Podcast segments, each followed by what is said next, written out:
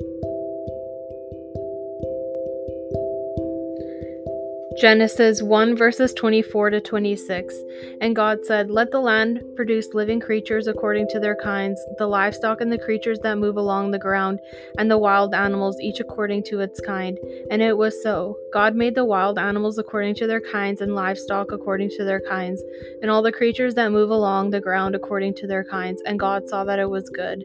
Then God said, Let us make mankind in our image, in our likeness, so that they may rule over the fish in the sea and the birds in the sky, over the livestock and all the wild animals, and over all the creatures that move along the ground.